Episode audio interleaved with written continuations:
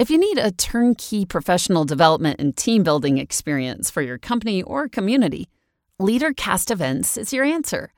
We provide the guidance, technology, and entertaining CEU accredited content for you to stream an in person or virtual event for your team. Welcome to the LeaderCast podcast, a weekly deep dive into the stories that transformed our guests into leaders worth following. I'm your host, Joe Boyd. Today we talk to master storyteller Neal Foard. I'm so excited for you to hear the things he's got to tell you, including why, if Shakespeare were alive today, he would actually make Breaking Bad on television, and his hacks to storytelling, including the thing you should never do in a pitch presentation, and also, most importantly, this amazing quote that I would like to put on my back as a tattoo, but it's too long. You'll hear it in a second. Neal Foard, Welcome to the LeaderCast podcast. Super excited to have you here in our uh, first month or two of getting the podcast rolling. Uh, you were one of the the guests uh, we really wanted to have. You're the first person I've actually interviewed that I haven't met in the real world until now. So it's uh, it's a pleasure to get to meet you. And I know some some folks here in our LeaderCast team really love the stories that they found of you, and I think they stalked you a bit and became your friend. And so uh, now I, I, get to be that. Uh, before we get rolling, could you just tell us a little bit about uh, who you are, what you do, and and and what kind of trouble you're making in the world right now. That'd be great. Yeah, uh, it's nice to meet you too, Joe. Um, I spent 25, 30 years in advertising in big agencies like Saatchi and Saatchi and Cone and Belding, and did a lot of global um, campaigns. I used to be on the creative leadership side of the business, so serving as creative director or executive creative director. I always had brilliant young people working for me. I, if you ever want to stay young, well, I, I think that's the real, you know, screw the exercise. It's it's about being around young people who are energized and creative. Yeah. Um, then I, uh, uh, from that, went into a series of other businesses. I, for a time, I was sort of CMO of TiVo and and so on. But what I've done lately is I've pivoted to storytelling and consulting on messaging for corporations and executives who really want to become quite a bit better at telling stories, telling the story of their company, telling their own stories, and communicating with their own teams. Yeah, that and that's how I think that's how we found you. And I have to say, like there, you have some weird special sauce in your uh, in your story videos. And uh, I was watching. Uh, I think it's one of your more popular ones about enthusiasm, about the story about the uh, the ad executive coming in late or whatever. Yeah. Um, and yeah. I watched that. I'm I'm a I've been a performer my whole life. I've been on stages. I would uh, Second City Improv guy was my background, but I'm also an introvert, so I have to like convince myself sometimes to have energy. I feel like because my default is sort of low key, and so I watched that right before our first couple podcast interviews, and I was like, I need to have some enthusiasm. I need to need to make sure I I manifest that. But you know, and you do such a great job of embedding everything in a story, which is kind of what I've devoted my whole life to as well. So super excited to to step into some of that in, a, in maybe a practical way here in a few minutes. But uh, even this podcast, we kind of like to base it in story theory loosely. So, kind of believing that everyone kind of starts their story in what feels like an ordinary, normal world to them. And then at some point, a mentor comes along, kind of taps you on the shoulder and sparks something in you, invites you to something, uh, uh, and uh, untaps that thing in you that makes you want to go on an adventure. And during the adventure, you face, of course, dragons and all sorts of things that try to stop you from getting you to your treasure that usually ends up being kind of what you thought you wanted at the beginning but actually much deeper. And then you can bring that treasure back to your ordinary world whatever that is. So that you know this stuff probably better than than me but that's basic story theory kind of uh you know from joseph campbell and others. And i've just found for leaders it just it is the way our lives tend to work right? It is the stories mm. we tell um, so we just want to get a little bit into your leadership story, your personal journey, and the folks that have helped you along the way, and uh, whatever the biggest mistakes and failures you're willing to admit on on uh, camera. That would be awesome, and just kind of try to get into those dragons you had to slay, and and how it made you who you are, and the lessons you've learned that you can bring back to the rest of us. Uh, the first question I love to start with is if we can take take you back to uh, 8, 9, 10, 11 year old Neal did they call you Neal when you were a kid, or did you have like? Yeah, a, yeah. yeah. yeah. Uh, I'm curious what what were those early sort of adventure stories that spoke to your heart, whether it was TVs or movies or comic books or um, historical figures. when you think of you as a little kid, what what kind of world was your mind drawn to? There's a uh, there was a few characters that were formative for me, not not for in a good way, but just it's like oh Lord, um, you know, Joe, the country we live in now, the the very the very foundation of the United States is it rewards initiative. That is, it, people that make their own way and carve their own paths and have that impulse to do things other people haven't done. Yeah. I am not that person. And that that has been a very a crippling experience for my whole life. Mm. Um, the the shows that I used to enjoy when I was a kid watching television were Kung Fu, where David Carradine would sort of wander the earth, and and then there was another show. I don't. You're too young to remember. It was called And Then Came Bronson, and it was about 1968, 69. The whole premise of the show was there was a young journalist from San Francisco who has a very good friend who kills himself and leaves the journalist a motorcycle. And the journalist is so sort of fed up with um, the state of the things he's discovered as being a journalist that he decides he's just going to ride the motorcycle across the country. And so the entire show is just him encountering people uh, and and helping them as much as he can along the way.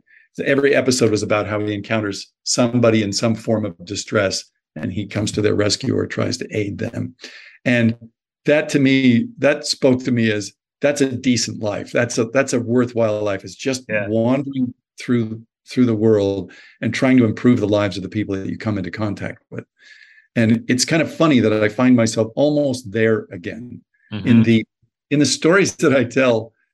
Joe, it's I, I'm not a big deal on TikTok. I've only got a couple hundred thousand followers. That's really small potatoes.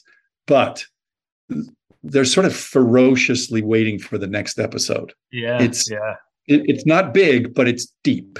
And what happens is that I think that pe- what people have responded to is that sort of impulse. It's like, look, we're all in this together.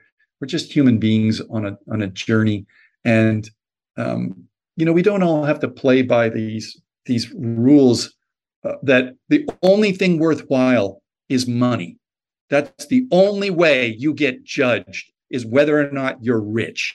And I think people are kind of exhausted yeah. by them. And um, just a, one extra thing about that, which is one of my favorite authors is George Orwell, Animal yeah. Farm, um, 1984 uh, Down and Out in Paris and London. That's really a good read that most people are not aware of. I don't know and, um, um, Orwell has this terrific quote, and he says, An autobiography is not to be trusted unless it reveals something disgraceful, because anyone who gives a good account of themselves is probably lying, since a life, when looked at from the inside, is really just a series of defeats.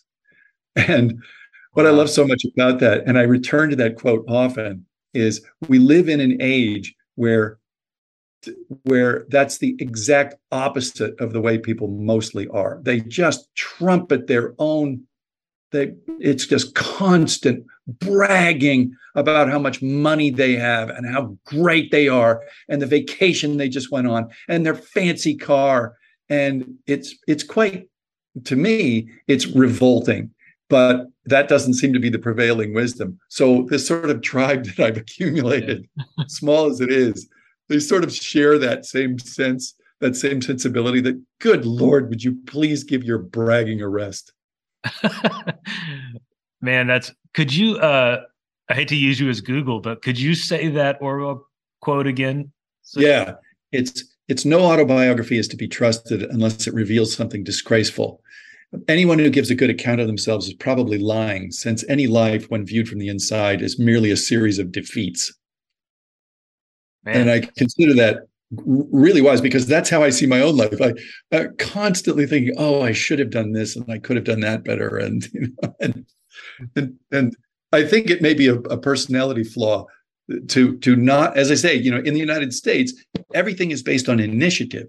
Do you have the confidence and the drive to just soldier on despite all of the you know the dragons as you put them yeah. that that i think is a tremendous strength and one that i wish i possessed more of that you know that um, what's the word the english are so fond of using intrepid right? That in that's intrepidity where you just go, right, soldier on, you know, no matter what happens, we'll make it.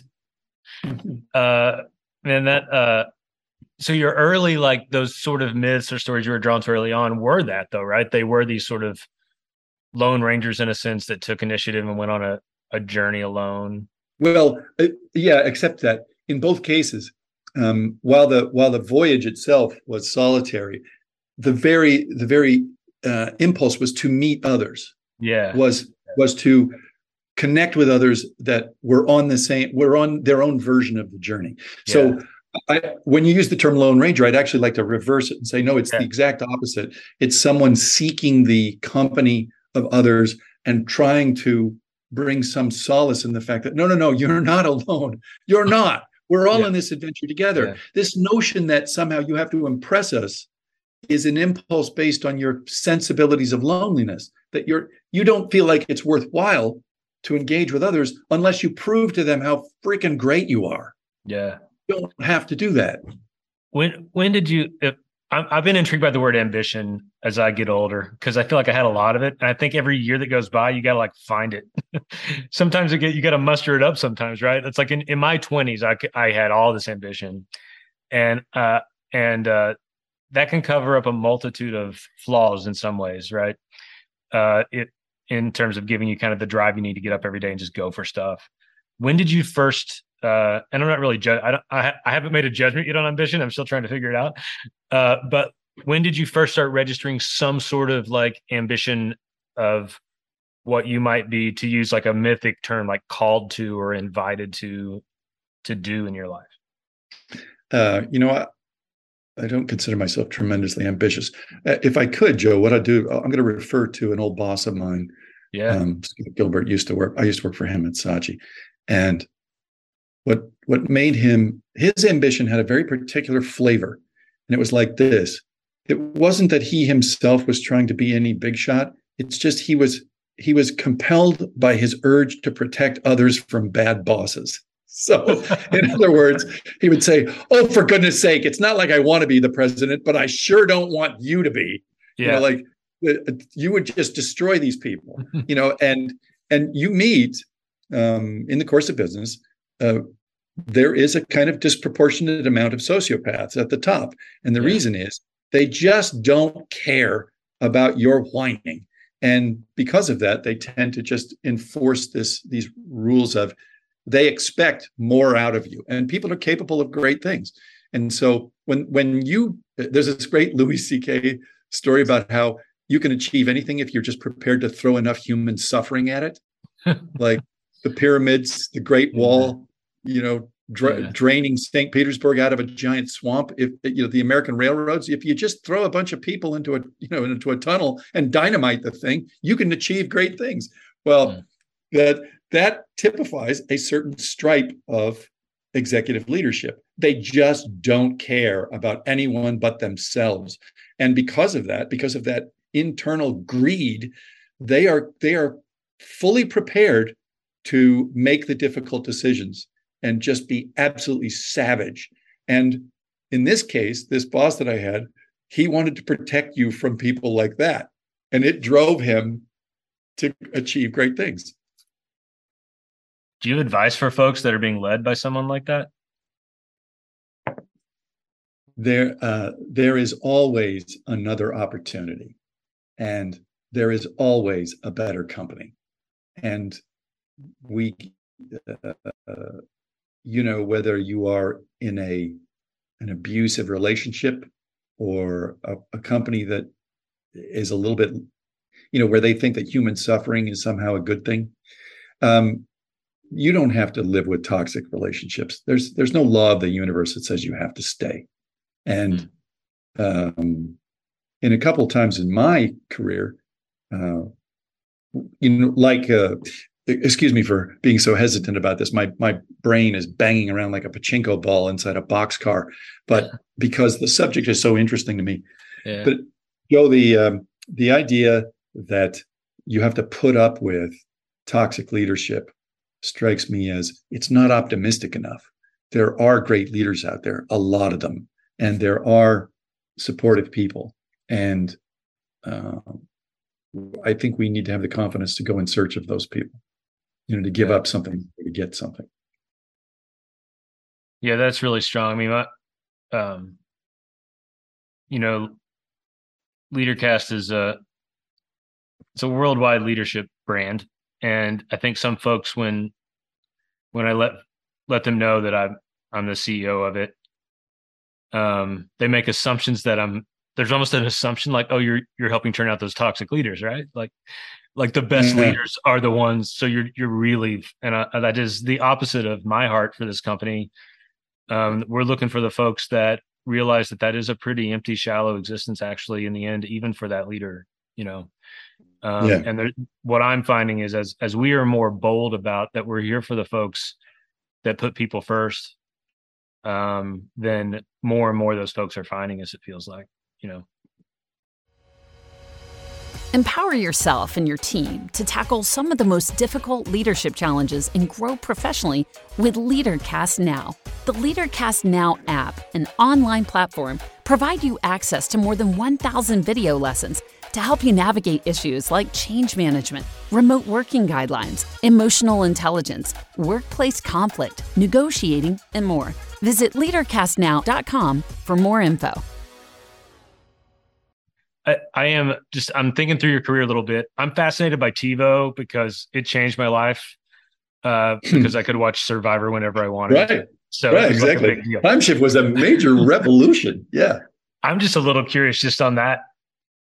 Uh, you know, the the culture side of like changing changing the way people viewed entertainment. Um, what what was your time there like? What learnings did you have? What was what was awesome? oh my God. Yeah. So many learnings.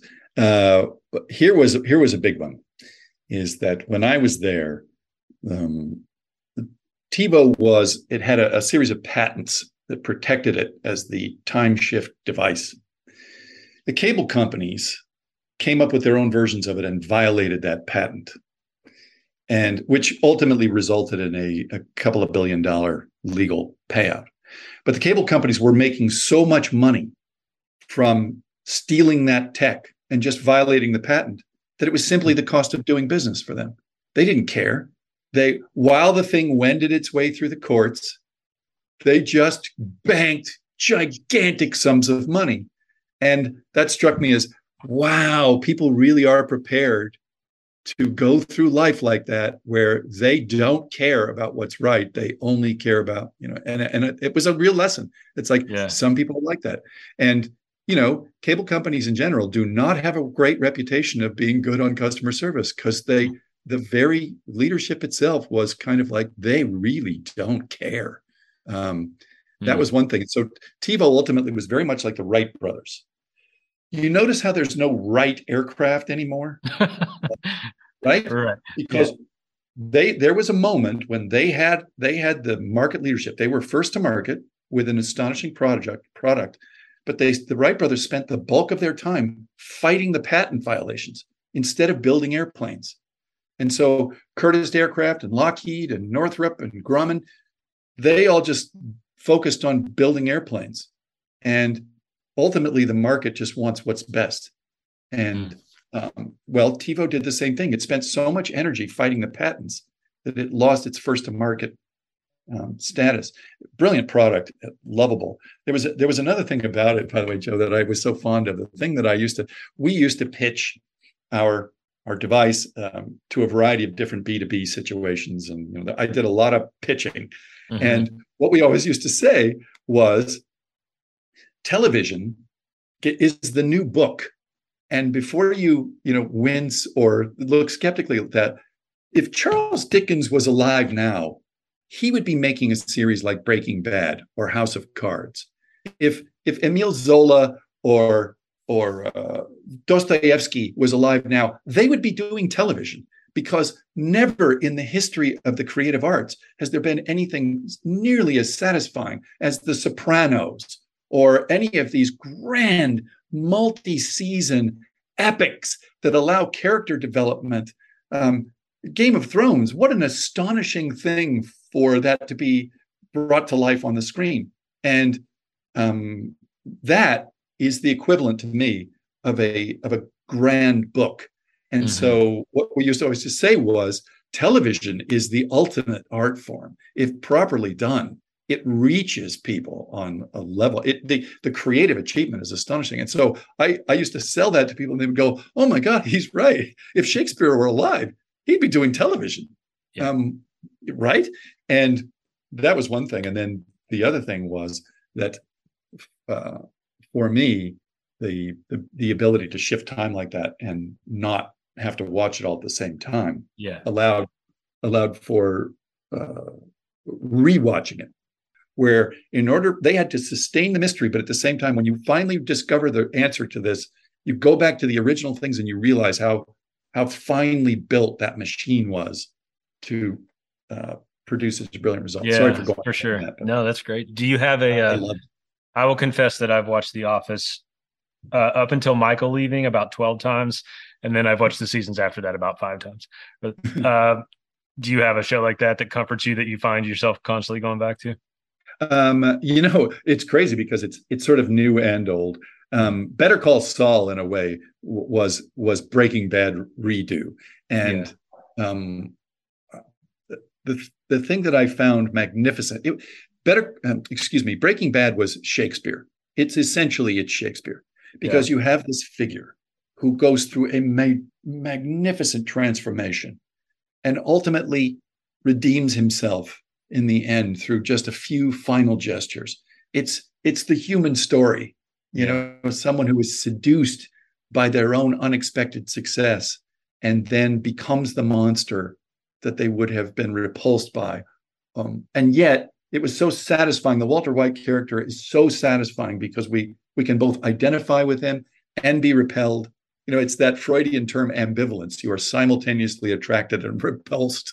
Mm-hmm. And uh, that to me, that kind of thing where you can watch it repeatedly and watch the arc is magnificent. I think uh, for me, The Sopranos is the same way. But um, I don't want to get too far off track because no, this is as you can I can just go. We'll forever. accidentally turn into an entertainment podcast. So let's. Uh, maybe people will. More people will watch it.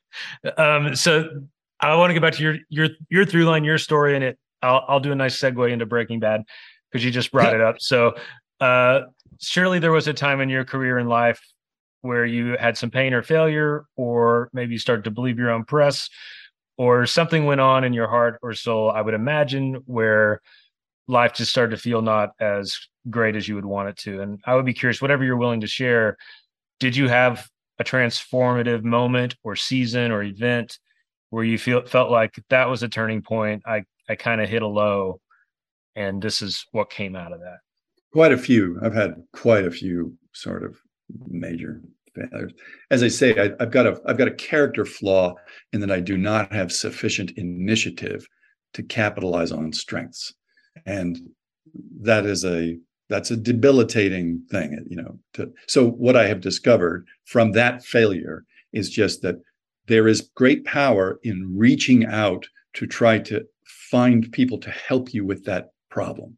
So i've only recently teamed up with this group out of sheridan wyoming. They're called uh, onlyco and they're a small advertising agency but they're just such wonderful folks and they're so brilliant. Um, I've reached out to them to help me try to be to use their initiative to capitalize yeah, on my strength. Yeah. But well, I'll give you one. Just Joe, I could go on and on about my failures, but there was one in particular where um, I I went off to become the executive creative director of Bates Hong Kong. It was a very successful ad agency that was used Hong Kong as the center, and then its region was Southeast Asia, so that included Singapore, um, parts of Greater China, um, Taiwan, et cetera, and you know, Indonesia, Philippines. Just it was this massive area, and in that, uh, when I first got hired in that job, I assumed that I was being hired to be the creative leader, only to discover very early that the cultural nuance from nation to nation was so significant that the just Hong Kong alone, despite the fact that it speaks English so brilliantly, it no no it's 100% Chinese culturally, and mm-hmm and I was completely out of my depth and confronted my boss, the general manager, one day and said, Oh my God, I, I was just listening to a concept that I thought was absolute trash. and I am told that it's genius. And when they took me through the the nuance of it to describe why it was genius, I thought, I will never understand what I'm doing here. And he goes, Relax, you're not here to provide creative leadership. I'm not. No, everybody here and in all these other countries look at you as a kind of well-meaning idiot. And when you go from the the Philippines cannot stand the Indonesians, the Indonesians hate the Chinese, the the Beijingers hate the Shanghainese, the Shanghainese hate the Hong Kongers, the the Singaporeans hate the Malays, the Malays hate the Burmese, and so on and so on. They hate you less. So you are the gasket between these these dislikes. You wander in there and by your innocence, as I say, they look at you as an American and an American. They had a phrase. They would say, when the Americans show up, they have all the money and we know how things work. And when the Americans leave, we have all the money and they know how things work. and you know, you were perfect because you're this, you know, this this country bumpkin who they think they are they are manipulating. But because I'm behind you, I know how to read all these signs. And I'm telling you, Joe, the, the level of humiliation at that point, you know, you just have to mm. say, well, I guess I'll learn as much as I can. And then, you know, in the, the when the clock ticks to the second when I can get out of here, I'm on the next plane. So wow. big learning from from that. And you know, I, I suppose in a, I came back from that gig, by the way, my confidence was destroyed, mm. just wrecked, because I didn't know what was good anymore.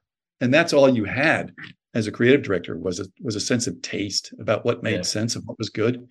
And when they when that got extracted, it was quite a while before I regained any sense of confidence. Well, thanks for sharing that. Yeah, that there's that also that feeling of sometimes in the the cave moment in our lives that you actually feel trapped, right? Like how am I going to get out of this? And and it for me, confessing, I can my shrink calls it catastrophizing. Where when yeah. I'm in a when I'm in a bad situation, I'm like, it's going to be like this till I die. I'm never going to get yeah. out of it. And yeah, it, it there's a, there's a, another term, a catastrophizing term that I heard. It was called living in the wreckage of your future. Oh man, that gave me like chill bumps in a bad way. Like oh, I don't want to know yeah. that phrase. It's it's true, and I don't like it.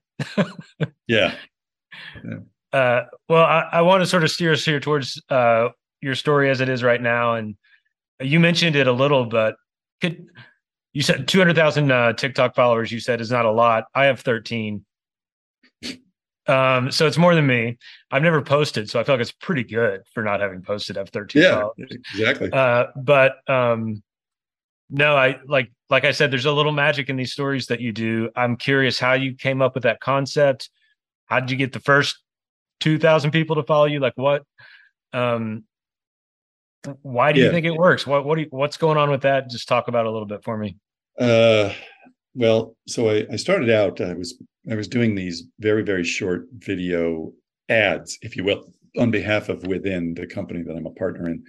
Um, i was doing them on linkedin and they we didn't have a money really for a marketing budget so i just took it upon myself to sort of try to deter- try to create a brand for us. Yeah. The difficulty, of course, is that in what we do, basically, we supply labor to tech companies that need developers, and um, in this uh, this category of work, it's very difficult to make claims, and so you know there was no point in me saying that we're 15% better than anybody else and any of that kind of thing. Instead, what I wanted to do was help us communicate a, a sensibility a kind of a brand image of a company that you would enjoy doing business with. Mm-hmm. So I would tell these stories about things like the fact that when people get together, their IQs drop 15%, which is true. Whenever anybody like uh, joins a company and they'll do like a brainstorming, their IQs drop 15% because instead of focusing entirely on the task, they they spend a good chunk of their mentality worried about the hierarchy of the room. And so with that kind of story, I would introduce the the sort of within brand. Then subsequently, in the over the course of that, I was trying to create more and more stories. And one of the stories I came up with was a recollection about my father and I. We broke down in our car in California Central Valley in 1969. And the story was an illustration of how, even though we all think that the country is really, really super divided right now, in fact, if you go back to 1969, it was really bad. I mean, the country was being ripped apart by the Vietnam War, and there was the, you know, they killed Martin Luther King Jr. They'd assassinated two presidents. They, I mean, that that's not happening now. They're not going around shooting presidents. That yeah. people don't re- recognize how desperate and awful it was. And yeah. in the midst of this, I tell this story about my father who had sort of lost his faith in humanity. And over the course of the day, he regained it in spades. And that story really resonated with a lot of people to the point where it got more than two and a half million views on TikTok, and it got, um, I think it got viewed on Facebook, but like five million times or something. Mm. And that almost almost by itself created a kind of expectation that there was going to be a sequel or some other story. So it, it ramped up right away, and that got me kind of launched. The progress after that one has been pretty steady, but mm-hmm. it was that one in particular really seemed to hit people in the feels. Uh, they they wanted to feel like there was hope, and there's kind of an interesting phenomenon, Joe. People don't know my politics, and I'm not going to tell them because everybody that comes to that channel, and it's redder than red and it's bluer than blue, and yeah. they all think I'm on their side. And I'm thinking, that's a nice place to be. That's where, kind of a superpower. In a way. And yeah. here's here's what here's the hope that gives me. If they both think I'm on their side, then both sides are actually pretty cool if you dig down. Yeah. Right? Yeah. That you'll find people that that believe the same things you believe, but you stand on policies differently, meaning that there's probably a possibility we can reach an accommodation. I, I don't.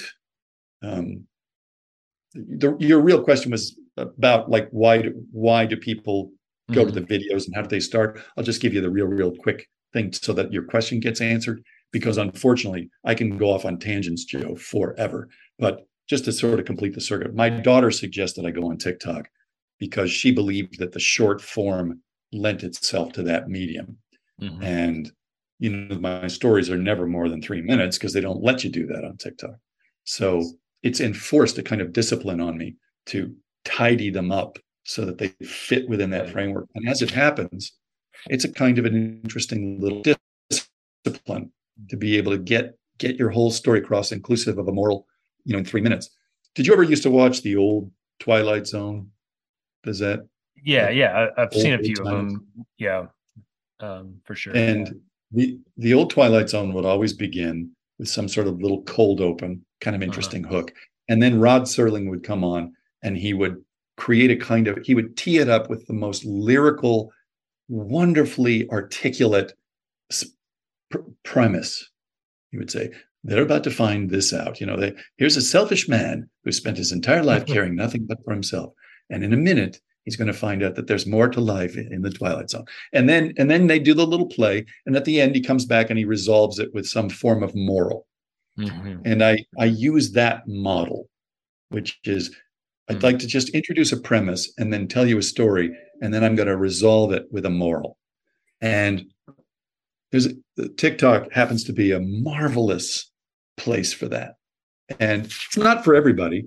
If you look at the, the metrics, the analytics of the viewership, it goes like this. So on something that gets, say, 100,000 views, there is a dramatic drop off in the first seven seconds. Like just what I want to be looking at some douche bald ass right. telling me some recollection. Not for me. I'd rather watch girls dancing. Okay. Sure. So there's this dramatic fall off to 50% fall off immediately. And then there is in the next sort of 35 seconds, there is another like 20% fall off. But then boom, the the 30 reliably 25 to 30% stay with it to the end. And you know, for three minutes, that's pretty good. So yeah. in a hundred thousand, it's really twenty-five thousand people saw it for real. And I reckon that's actually pretty good. I would think that, so. That a 25% hanging on, that's you know, you don't get imagine how it is when you're out there in the world in a television show. Yeah. If 25% of the people that originally tuned in stick with it, you got a hit. So yeah, um, I'll take 25% in just a real life conversation. I'm like, oh, you're still listening to me? You haven't, we haven't walked away? That's brilliant. We're, we're doing I'm all right. stealing that, Joe. That's yeah. good. Yeah. Look, I'm not proud. Uh, and that, uh, I want to conclude with just, uh, we like to do like a serious question and a fun question based off, uh, based off what we talked about. So, uh, you've started to go here a little, but, uh, straight up, like unapologetic hacks for telling a good story um if, if someone you know whether they're in the creative world or not obviously we're all telling stories all the time so you got a pitch coming up or whatever yeah. what are your two three like uh shortcuts to just make sure you do this okay so number one never make yourself the hero of the story in other words and there's a couple of smart reasons for that one being uh it by not making yourself the hero instead by observing you and the listener uh, are joined. That is, we are both participating in this as observers. So, especially if something heroic happens in the story, oh, for God's sake, do not make yourself the hero.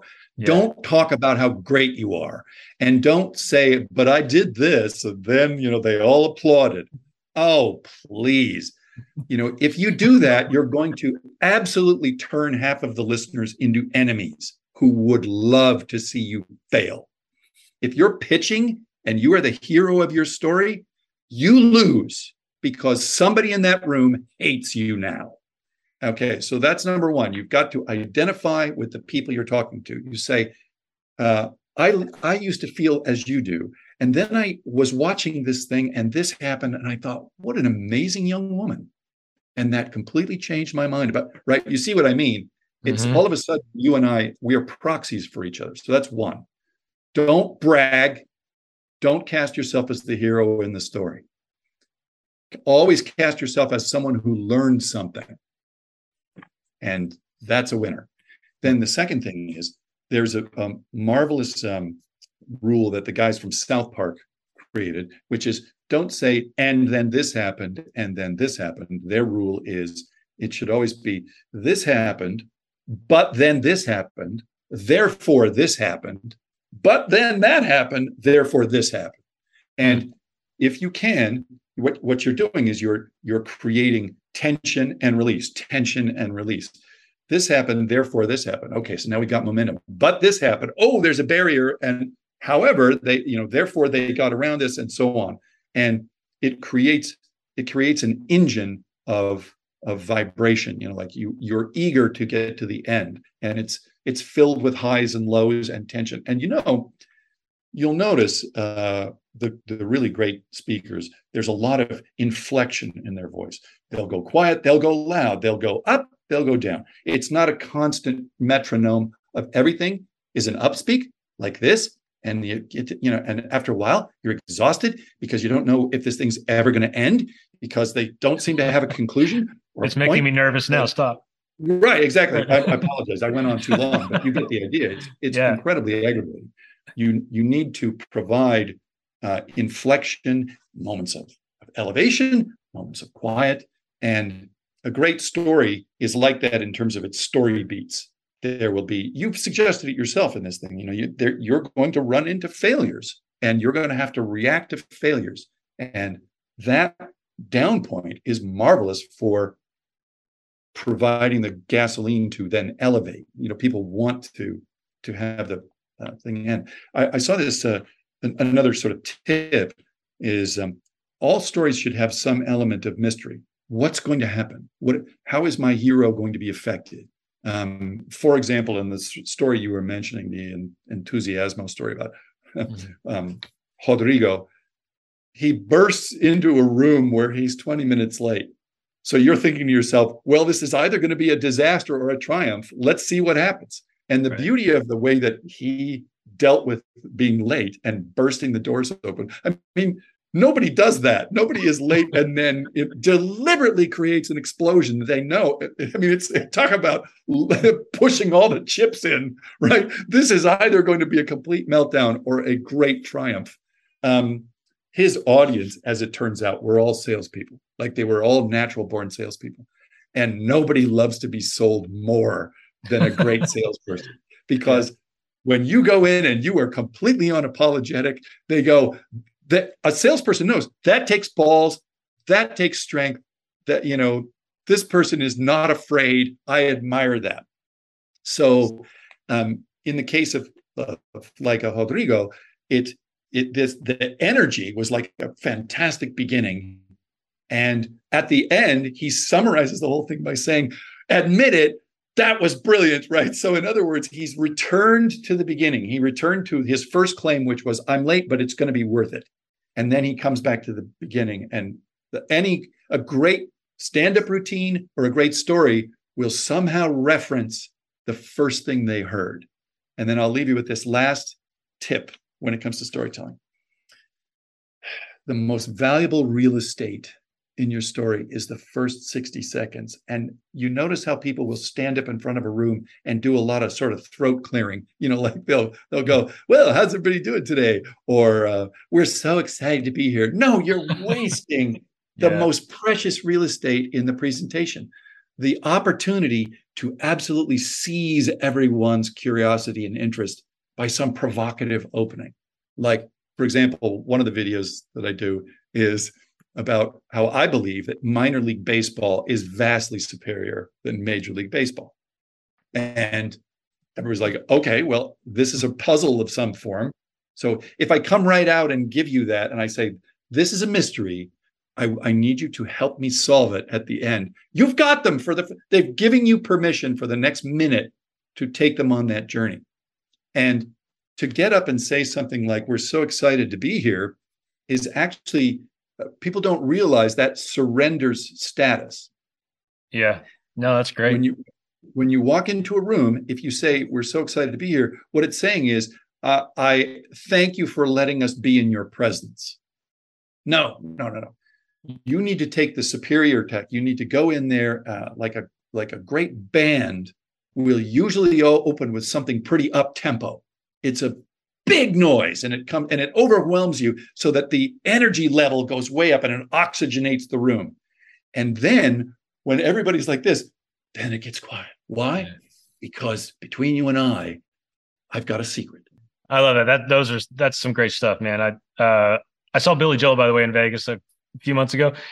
I, I should remember the first song, but was, I know it was big, and but they never showed him on the jumbotron until the very last uh, part of the song, and then because in your head he's still Billy Joel from 1988, and then they show him, and he and then right. it gets quiet, and what he says is, "I know what you're all thinking." He's like, "I got old," and it plays a record yeah, brilliant, a brilliant idea to not show him till the end. You know? Yes, he's he's built it into a. It's in part of the act. You know. Yeah. The, oh, that's great. And that's he was great. he sang every song and killed it. Um. Oh, so, uh, very last question. Uh, Hong Kong wasn't great, but if you had to go there for one night and have dinner at one place, do you know where you would eat in Hong Kong? Well, the the thing about Hong Kong is the food is brilliant uh, in about 19 different cuisines. Um, people often use the term in the United States. They'll say Chinese food. Well, well, there's Hunanese and Sichuan and and um, Shanghainese and Cantonese and and they're all vastly different. The same yeah. way that say soul food is so different from you know pizza. Mm. And um, there, I used to love. I talk about pedestrian tastes. I used to love Malay food. Uh, Malay and um, and uh, Thai, and the Malays was slightly spicier than the Thai, and so there was this place called the Banana Leaf, which is just it's like saying Sbarro pizza here. and yeah, Chipotle. To say such a thing is I, I should really should work harder, but um, I will say this that one of the things that I didn't realize is the coffee in Hong Kong is brilliant. Uh, probably the best coffee in the world. Indonesia, which is where Java is, where coffee came from originally. You know, Java comes from uh, Indonesia. Um, Hong Kong was one of those cities, those global cities that is the crossroads of the entire Southeast Asia and Asia and the Chinese continent. And as a result, they have the best of everything. I mean, oh my lord. And so I used to just love Chinese coffee. There you go. We'll get on our motor. What's the guy that gets on the motorcycle and meets people? Oh yeah, and then came Bronson, So and we- uh, it was brilliant. We'll get Bronson on a motorcycle someday with you and me. We'll go have some coffee. It'll be great. Yeah. Yeah. Man, this was a, a thrill to talk to you. And I think both of us could keep talking forever, but we probably got. I, that's the truth, Joe. I could talk to you for a, forever. Yeah, uh, and let's problem. do it again. And I'm welcome to the LeaderCast community. You're now officially a part of us. You can't not be. So uh, I'm sure we'll be in touch more, and and you, I'm sure you'll find a ton of new uh, friends and fans through the LeaderCast. I sure hope so. Thank you All so much. All right, take care, Joe. Leadership is a team sport, but team sports are hard. That's why our team is so passionate about helping companies and communities develop leaders and teams that trust each other to do the hard work together. One of the easiest ways to develop your teams and leaders is to stream a half day or full day LeaderCast event for your workplace or community. World class content that is thought provoking and activating. Visit us at leadercast.com to find out more.